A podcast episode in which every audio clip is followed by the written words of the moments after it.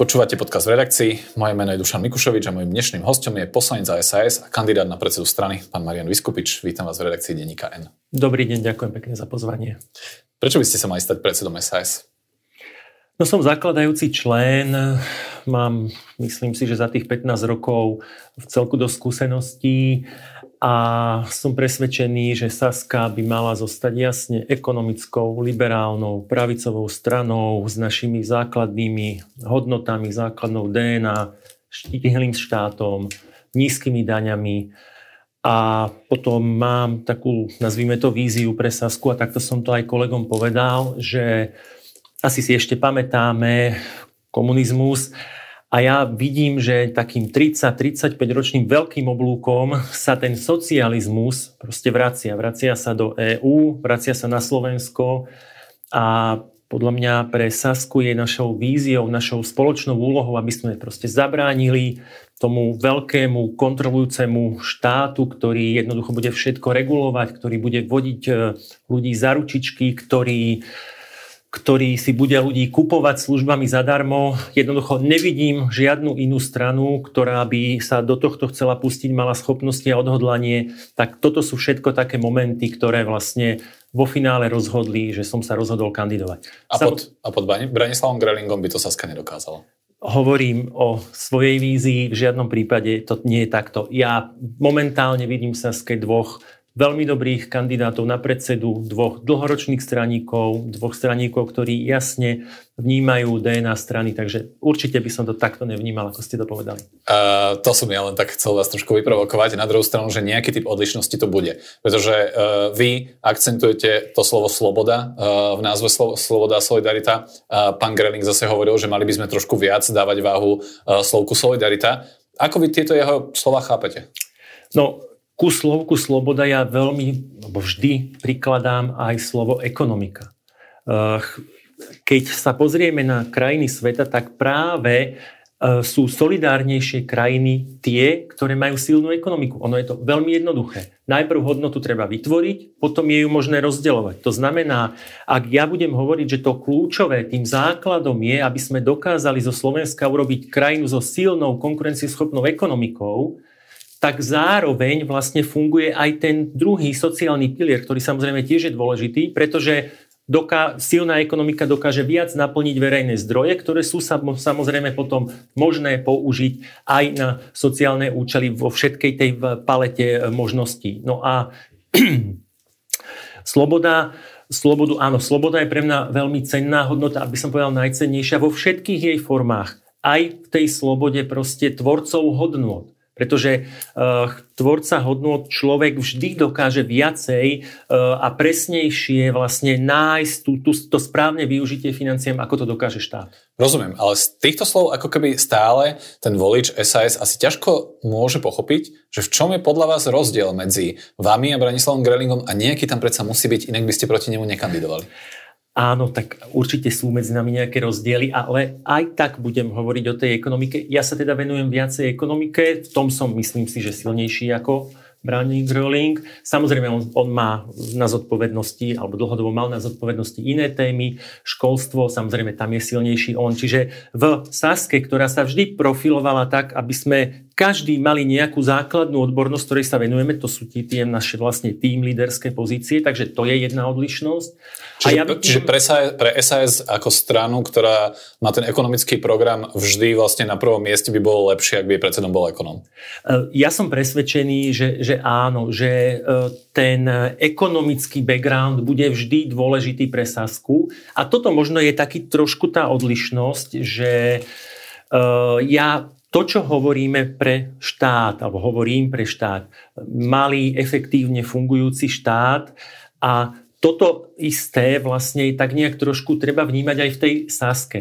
Že takisto máme nejaké zdroje a takisto proste nechcem, aby sme sa zadlžovali a vlastne úmerne tomu musíme aj my fungovať efektívne. Takže toto je možno ten pohľad, že mne sa najviac páči na Saske to, že my 15 rokov fungujeme za svoje financie, vôbec nie sme zadlžení a preto my môžeme, a to ja stále hovorím, že sa musí krajina prestať zadlžovať, a ukazujeme to na sebe. Čiže toto považujem za veľmi dôležité, že ten recept používame aj na seba, Mm-hmm. Ale používame a potom veľmi ľahko to môžeme hovoriť, že toto je to, ten liek aj pre krajinu. Čiže keď pán, pán Greling tu v rozhovore povedal, že pri niektorých sociálnych opatreniach, ktoré podporujú rodinu, uh, matky s deťmi a podobne, by sa nemalo až tak pozerať na to, koľko to stojí, tak vy by ste s ním nesúhlasili.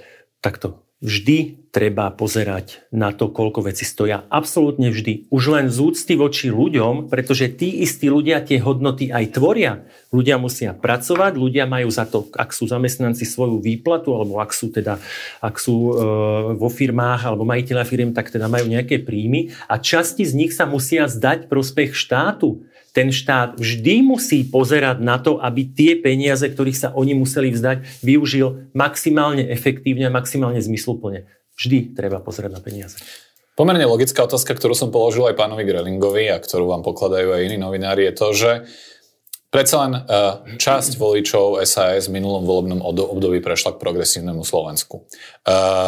Tá otázka, tak ako ste to aj vy v minulých rozhovoroch zadefinovali, je, a to hovorí zároveň aj Branislav Greling, že pod vašim vedením bude mať SAS istotu, že nebudete ako progresívne Slovensko.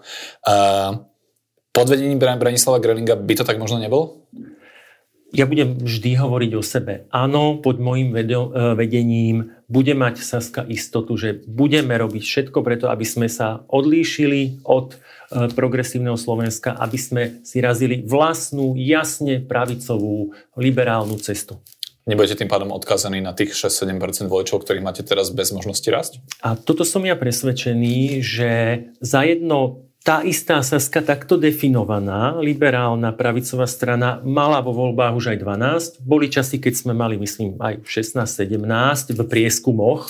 A ja som presvedčený, že práve v tejto dobe, že čím viacej proste ten štát je väčší, čím viacej dotácií, čím väčšie zadlžovanie, tak ja som presvedčený, že práve s jasnými, čistými, pravicovými a liberálnymi hodnotami má Saska priestor na rast. Ja som to dokonca už teda obaja sme nejakú víziu predložili našim členom a ja som jasne vo vízii napísal, že tá moja predstava je Saska na úrovni dvojciferného čísla, teda minimálne 10. To a ak sa mi, Áno, a ja som to ešte zosilnil.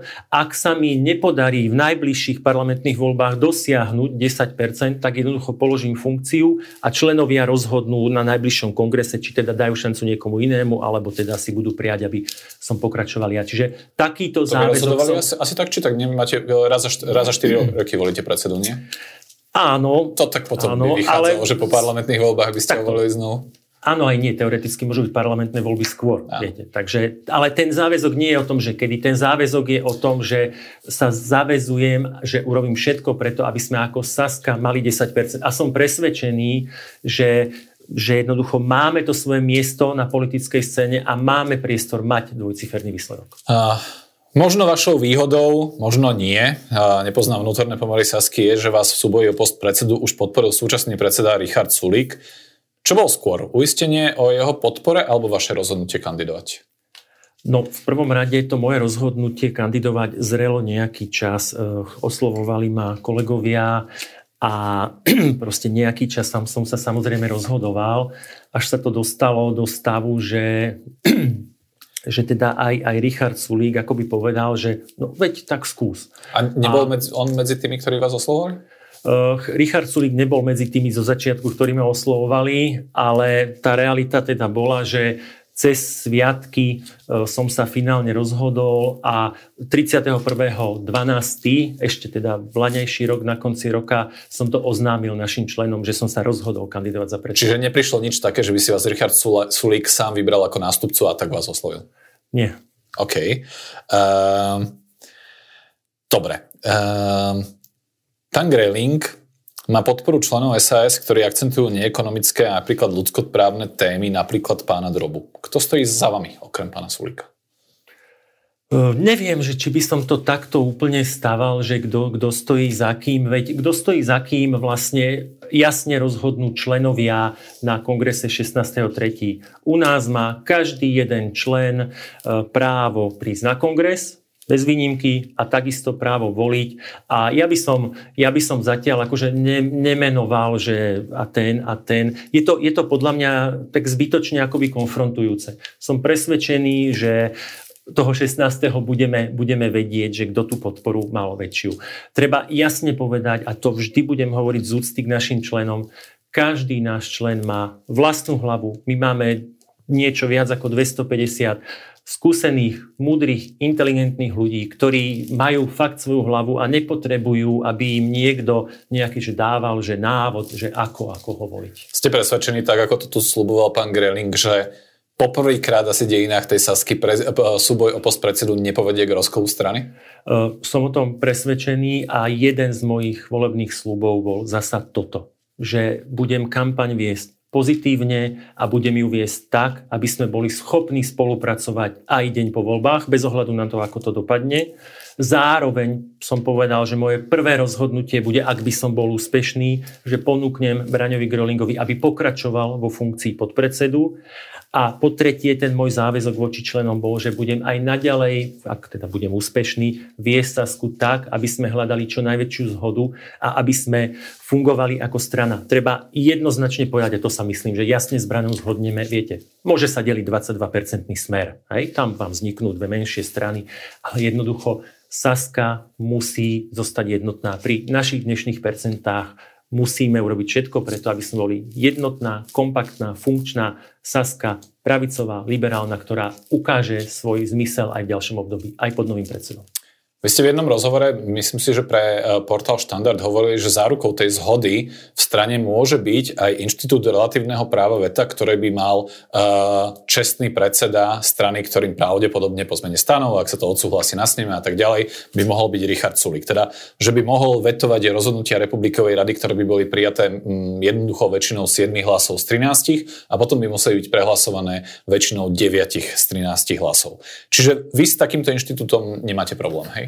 No, ja to možno posuniem o kusok ďalej. Áno, počul som, že kolega Branik Rowling hovoril, že teda s tým problém nie, do nejakej miery má, ale podľa mňa to boli predčasné slova, pretože dnes, my sme mali minulý týždeň Republikovú radu a došlo k úplnej zhode na Republikovej rade na formulácii stanov, či už tých technických zmenách, alebo teda aj tejto zmene vytvorení čestného predsedu a jednoducho tie stanovy bude predkladať e, kongresu Republiková rada v úplnej zhode. Uh-huh. No, čo sa týka, čo sa týka mňa, tak uh, Richard Sulík bol otcom myšlienky, zakladateľ, vypiplal tú stranu, 15 rokov ju v podstate úspešne viedol, dostali sme sa 5 krát za sebou do parlamentu, čím sme druhá najúspešnejšia strana po smere. A jednoducho je úplne normálne, že keď sa po 15 rokoch rozhodol, že nebude pokračovať ako predseda, ale bude samozrejme pokračovať ako, ako člen, bude za nás kandidovať do Európskeho parlamentu, bude dokonca kandidovať aj vo voľbách 2027 do Slovenského parlamentu, že ako teda zakladateľ chce mať určitú veľmi obmedzenú kontrolnú právomoc. Toto považujem za úplne normálne a s týmto nemám žiadny problém. A tá kontrolná právomoc je teda v tých stanovách prenesená do vytvorenia funkcie čestného predsedu a že má čestný predseda právo vrátiť naspäť na rokovanie Republikovej rady také e, rozhodnutia, ktoré vznikli tou najtesnejšou väčšinou, čiže 7 hlasov alebo 8 hlasov, nás je 13 v Republikovej rade. A potom následne musí o nich Republiková rada rozhodnúť aspoň deviatimi hlasmi, aby sa také rozhodnutie stalo platné. Ja som presvedčený, že to je vlastne odkaz Richarda Sulíka, že hľadajte zhodu, že ten priestor pre Sasku je, ak tú zhodu nájdeme. A možno poviem ešte jednu vec, ak môžem. Okay. Uh, zasa, toto nie je nejaký, že úplne inštitút, aký neexistuje. Keď sa pozrieme na stranu PS, oni majú tiež inštitút zakladajúcich členov, ktorí majú takéto svoje špeciálne práva, špeciálne práva, že určité rozhodnutia hej, musia byť také, že musí byť dvojtretinová väčšina tých zakladajúcich členov, aby bolo platné.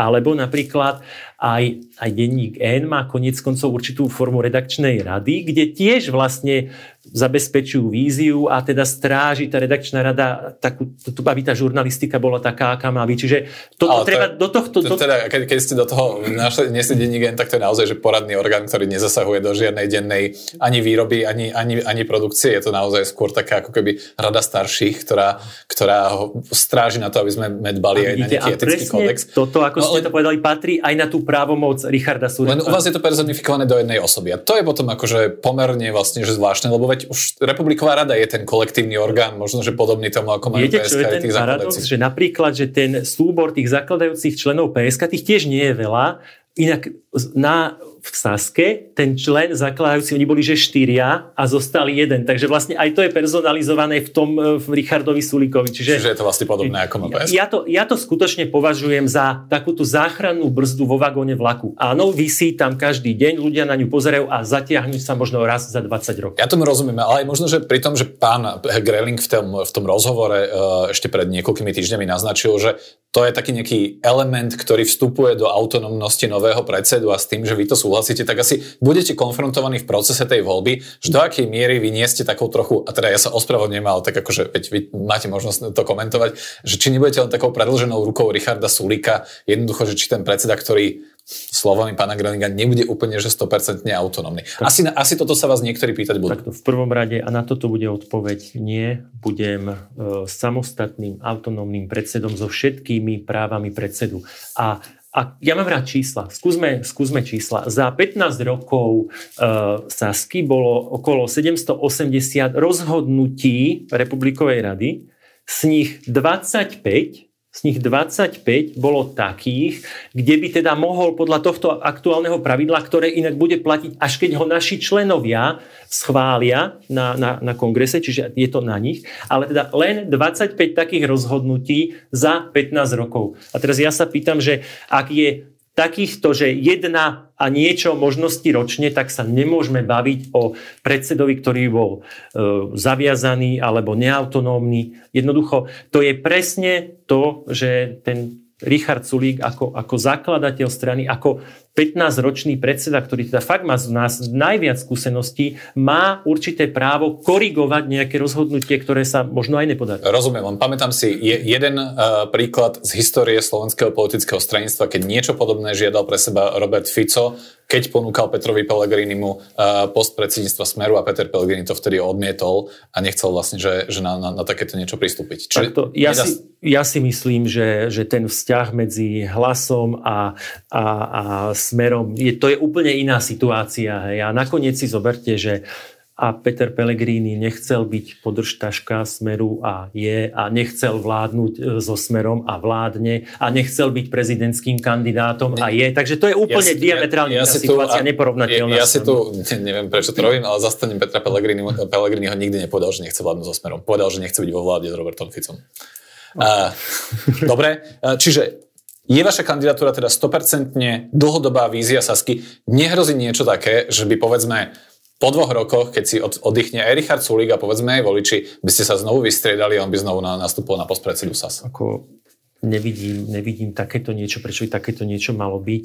Veď v prvom rade niekto z nás musí vyhrať a samozrejme jednoducho potom, potom to nastupuje, že tvrdá práca. Hej? A tu sa, tu sa bavme o tom, že tá tvrdá práca v politike musí byť e, validovaná vlastne nejakým nárastom preferencií. Hej? Takže v prvom rade je fér, keď veci pôjdu dobre, aby samozrejme ten nový predseda bez ohľadu na to, kto to bude, vedel byť overený voľbami. To je to, čo som ja povedal, že buď budeme úspešní, alebo teda proste sa vzdám a budú môcť členovia rozhodovať.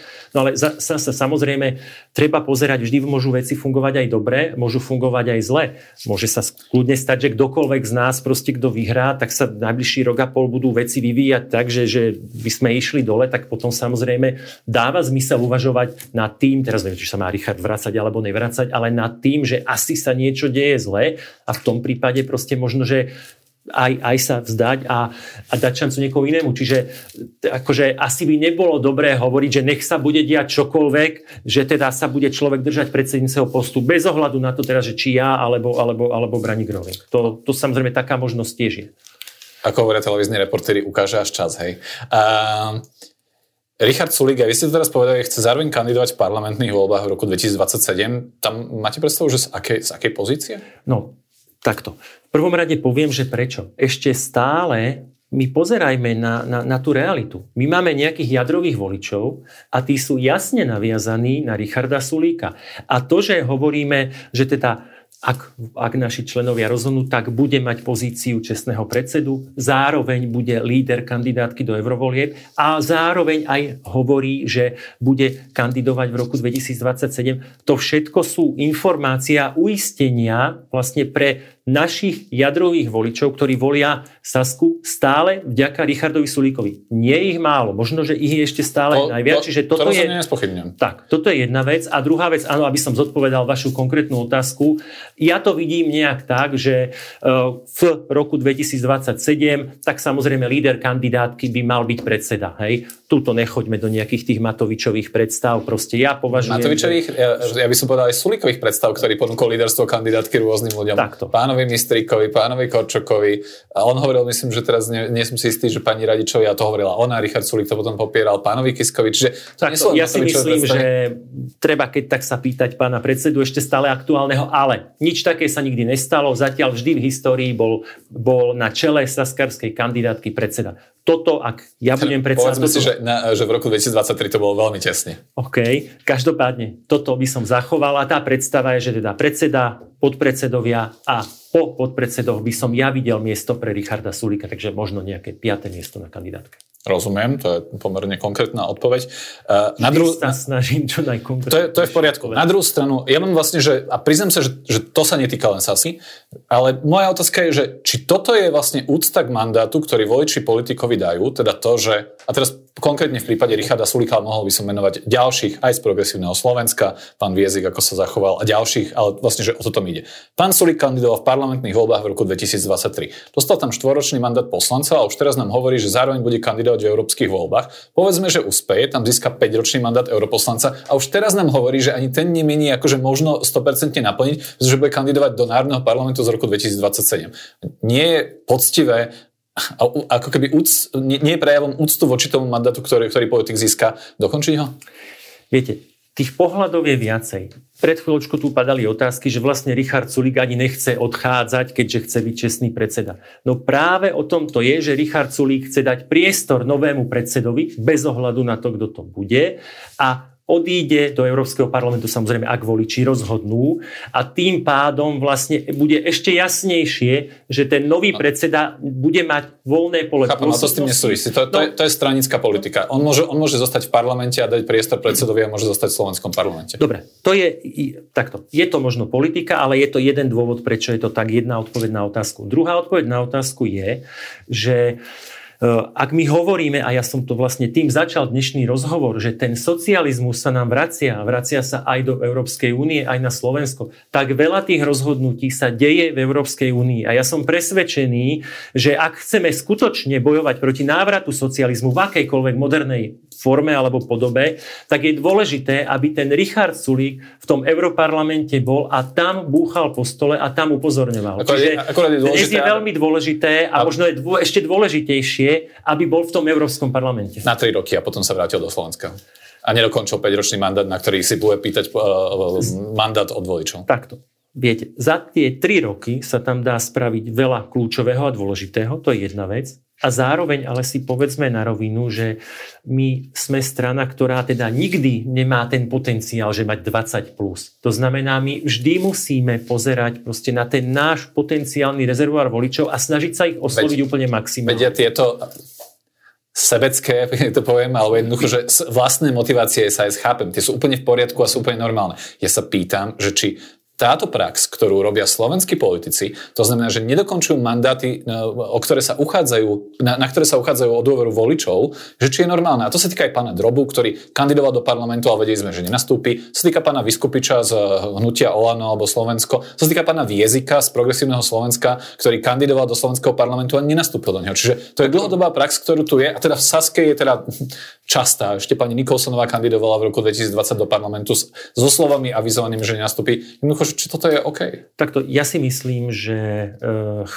asi nechajme na ľuďoch, nech si to, nech si to vlastne posúdia a vyhodnotia. Čo je prípad Sasky je to, že e, ne, my to hovoríme jasne. Hej? Myslím si, že asi bol Richard Sulík prvý a, a Saska bola prvá, ktorí sme povedali, ako bude vyzerať naša eurokandidátka, minimálne teda jej, jej to pozícia. Povedali sme to jasne voličom a ja si myslím, že je teda férové, keď ešte pred samotnými eurovoľbami aj Richard Sulík hovorí, že v 27. sa bude uchádzať o slovenský mandát.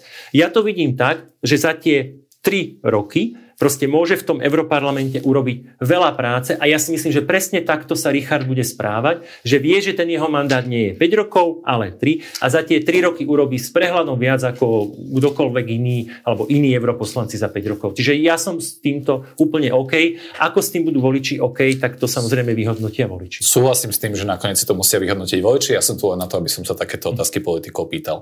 Keď som sa pána Grelinga pýtal, že aký medzi vami rozdiel, okrem iného povedal, ja nebudem obhajovať bezbrehu slobodu, čo som už dokázal počas covidu a pri boji proti dezinformačným médiám. Tuto náražku ste ako pochopili? Uh, viete čo, ja na to poviem zase takto. Áno, sloboda je pre mňa veľmi cenná hodnota a pravdepodobne teda bola narážka asi na, na tie doby covidu a k tomu ja poviem len jednu jedinú vec, to, čo som hovoril aj vtedy, aj teraz. Ja som presvedčený, že človek by mal urobiť slobodné a informované rozhodnutie o tom, že teda či áno alebo nie. A tak to, to, to je vlastne celé. Čiže nie, aby som to jasne povedal, ani ja nie som za nejakú bezbrehú slobodu. Samozrejme, sloboda človeka končí tam, kde začína sloboda iného človeka a, a takto to je. Čiže...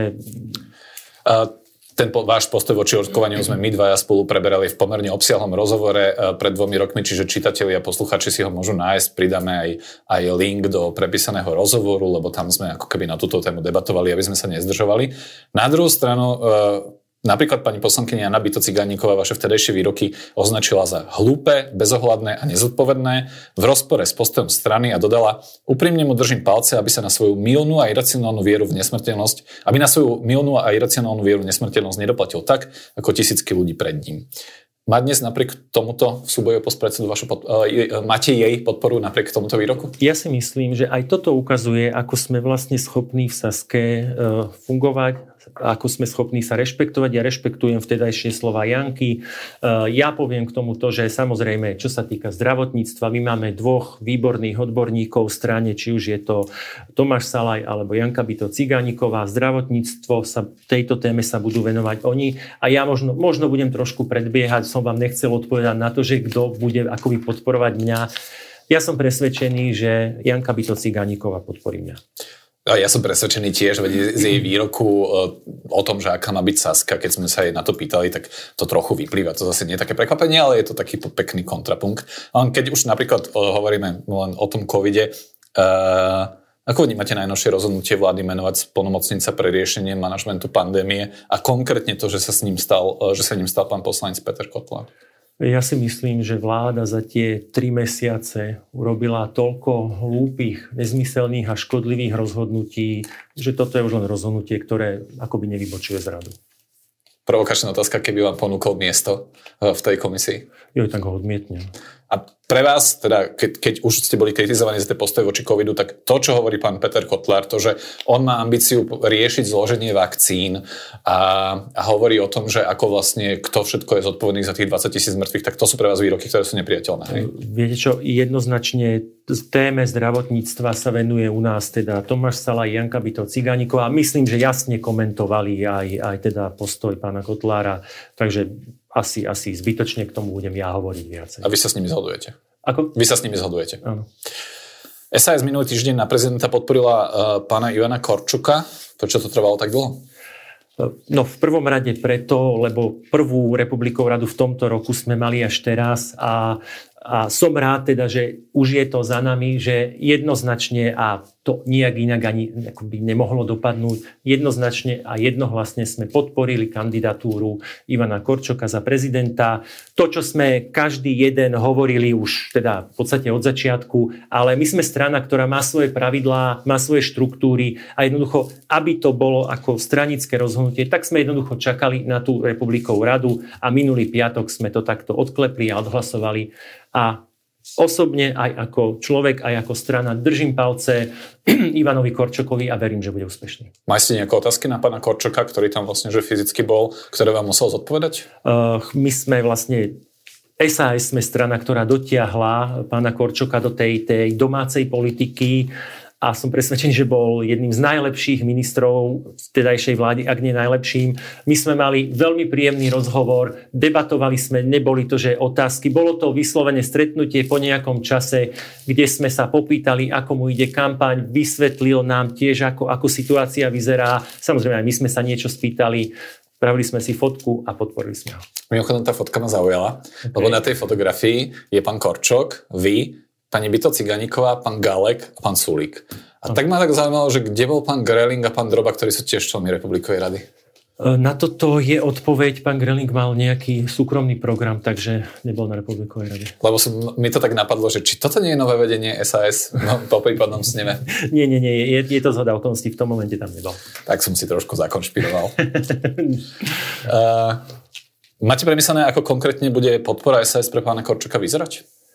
Uh, ja si myslím, že akoby ťažko urobíme viac, než to, čo robíme aj doteraz. Proste na, na každú otázku odpovedáme jasne, keď debatujeme s našimi či už členmi alebo voličmi, tak samozrejme, samozrejme takisto vyjadríme náš názor jasne.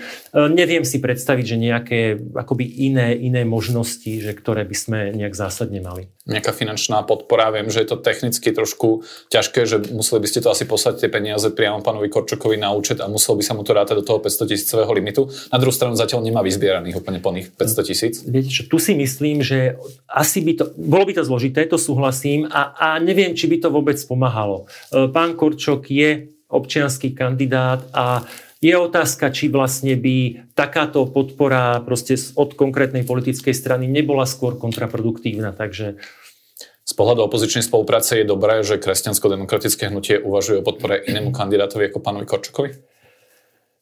Nechcem samozrejme hodnotiť rozhodnutia iných strán, ale poviem to, poviem to inak. V prvom rade je dôležité, aby teda fungoval nejaký systém brzda protiváh a je dobré, ak nie sú všetky tri najvyššie ústavné funkcie obsadené a nazvime to jednou stranou. Ani nerozlišujem, že smera hlas, tak toto na rovinu poviem.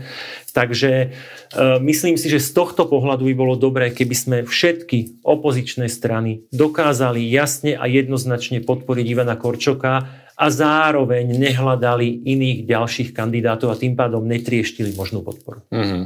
No ono je to tak, že zdá sa, že predsa len, že medzi tou trojicou SAS, PS a KDH vidno nejaké prvé ideové rozdiely, ktoré sa prenašajú teraz aj pri e, organizácii protestov vlastne na ten charakter tých mítingov. Na tom eh, minulotýždňovom proteste bola časť demonstrujúcich, ktorá odmietala vlastne kroky Martiny Šimkovičovej, ktoré sa týkali napríklad eh, zamedzeniu podpory pre organizácie, ktoré eh, podporujú LGBT ľudí alebo LGBT komunitu. Boli tam také transparenty a ozývali sa aj niektoré protesty z pódia niektorých vystupujúcich. A teda je zrejme, že niektorí politici KDH s tým majú problém. Mm, je v zákulisí napätie?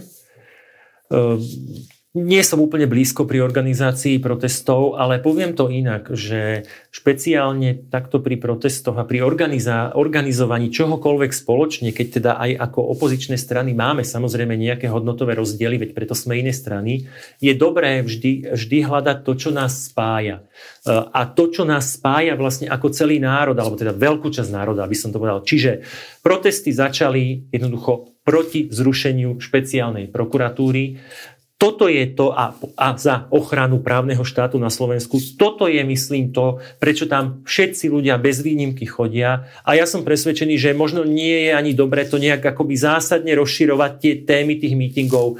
Držme sa toho, čo nás spája a hlavne to, čo je že zásadne dôležité v tomto momente a prečo tie protesty vznikli a prečo pokračujú a prečo tam chodí stále viacej ľudí. Čiže vy by ste boli za to, aby sa účinkujúci a vystupujúci na tom pódiu skôr venovali teda rušeniu úradu špeciálnej prokuratúry a novele trestného zákona a nerozširovali tie témy napríklad na to, čo sa deje v rezorte kultúry. Ja si myslím, že v tomto momente je, je násobne dôležitejšia ochrana právneho štátu, záchrana špeciálnej prokuratúry a samozrejme je, je smutné, čo, čo predvádza pani ministerka Šimkovičová, to akože je jednoznačne, ale si myslím, že, že je to akoby, akoby menej dôležité a som presvedčený, že tá kultúrna obec sa s tým akoby dokáže že efektívne vysporiadať. Ja som presvedčený, že kultúra na Slovensku prežije ministerku Šinkovičovú. Som o tom pevne presvedčený. Na to by vám mnohí pracovníci z, tých kultúrnych centier povedali, že to je práve ten problém, že znovu sa kultúra dostane že na druhú kolaj, my budeme tá téma B, a nás si nikto nevšimne, veď akože možno v záujme, že relevantného toho, že nerozdeliť tú opozíciu, ale oni sa možno cítia na vedľajšej kolej. Uh, tak a že, si... že politici o, o tú ich tému a o tých problémy nemajú taký ja záujem. Ja si myslím, že ako všetci to cítime ako veľký problém, samozrejme. No, občania rozhodli a ešte ja to ešte raz opakujem, že e, nedokážete vyriešiť všetky problémy celého sveta v jednom momente. Dôležitý je tlak občanov a ten tlak občanov zatiaľ funguje, ľudia tam chodia a normálne, že never change winning team. Ja si myslím, že to, čo ľudí spája, na tom stavajme a my sa nemusíme baviť, že či k téme e, zabránenia zrušeniu špeciálnej prokuratúry a ochrany právneho štátu so všetkými tými proste zníženiami trestných sadzieb, e, zníženiami doby premočania, zvyšovaniami sadzieb škôd, to sú tak zásadné a dôležité dôvody pre každého jedného občana Slovenska, že fakt netreba rozširovať zásadne tie témy protestov. Hľadajme to, čo nás spája. Platí to heslo, nikdy nemente víťazný tým, aj trošku inak, teda nevolať tam uh, hnutie Slovensko aj jeho politikov a nerozširovať, povedzme, že nie len, že témy tých protestov, ale aj ich organizátorov? Uh, Máme svoje skúsenosti s vládnutím s Igorom Matovičom, možno to je ešte akoby viac treba pozerať na Igora Matoviča ako na hnutie Slovensko, respektíve Olano. Jednoducho ja som presvedčený, že tie rozhodnutia boli dobré a že je vidieť aj v tej opozícii rozdiel, že my sme, nazvime to, že príčetná alebo konštruktívna opozícia, či Saska, či PSK, či KDH a jednoducho proste to Olano to tlačí do, do nezmyselných vecí, ako viete, nemôže a to je jedno, či je to Igor Matovič, alebo Lubo Galko, alebo Jožo Pročko, nemôžu zjapať na predsedajúceho, že je Dilino, alebo takéto veci. To, to vytvára, proste jeden extrém vytvára druhý extrém a ničomu nepomáha. Čiže áno, e, aj my ako Saska robíme všetko preto, aby sme sa odlíšili od nekonštruktívnej opozície v zmysle toho, čo predvádza. Teraz si, za, teraz si zastanem Igora Matoviča. Dneska, dneska si vyberám. Poviem, že vy ste napríklad tiež o Pelegrini v tomto rozhovore povedali, že je podržtaška. No, čiže je to len o tom, že, že kto aké výraziva používa a možno, že na akom fóre viete, ako nikto nečaká, že by mali sme my alebo aj Olano chváliť aktuálnu koalíciu. Ja som presvedčený, že robia jednu, jednu škodlivú vec za, za druhou pre krajinu a pre jej ľudí. Ale ja si myslím, že to slovo, ktoré som ja použil od toho, čo lieta z lavíc Olano, je myslím si, že zásadný rozdiel a už len, veď zoberme si nakoniec aj Ivana Korčoka tiež, tiež túto narážku vlastne použil v svojom poslednom. Otázka, či je to najlepšia stratégia v kampani, no? Tu zase raz ukážu voliči. Je to tak. Pravý poslanec SAS, pán Marian Vyskupič. Ďakujem, že ste boli v redakcii. Veľmi pekne ďakujem a pekný deň. Moje meno je Dušan Mikušovič a teším sa zase na budúce.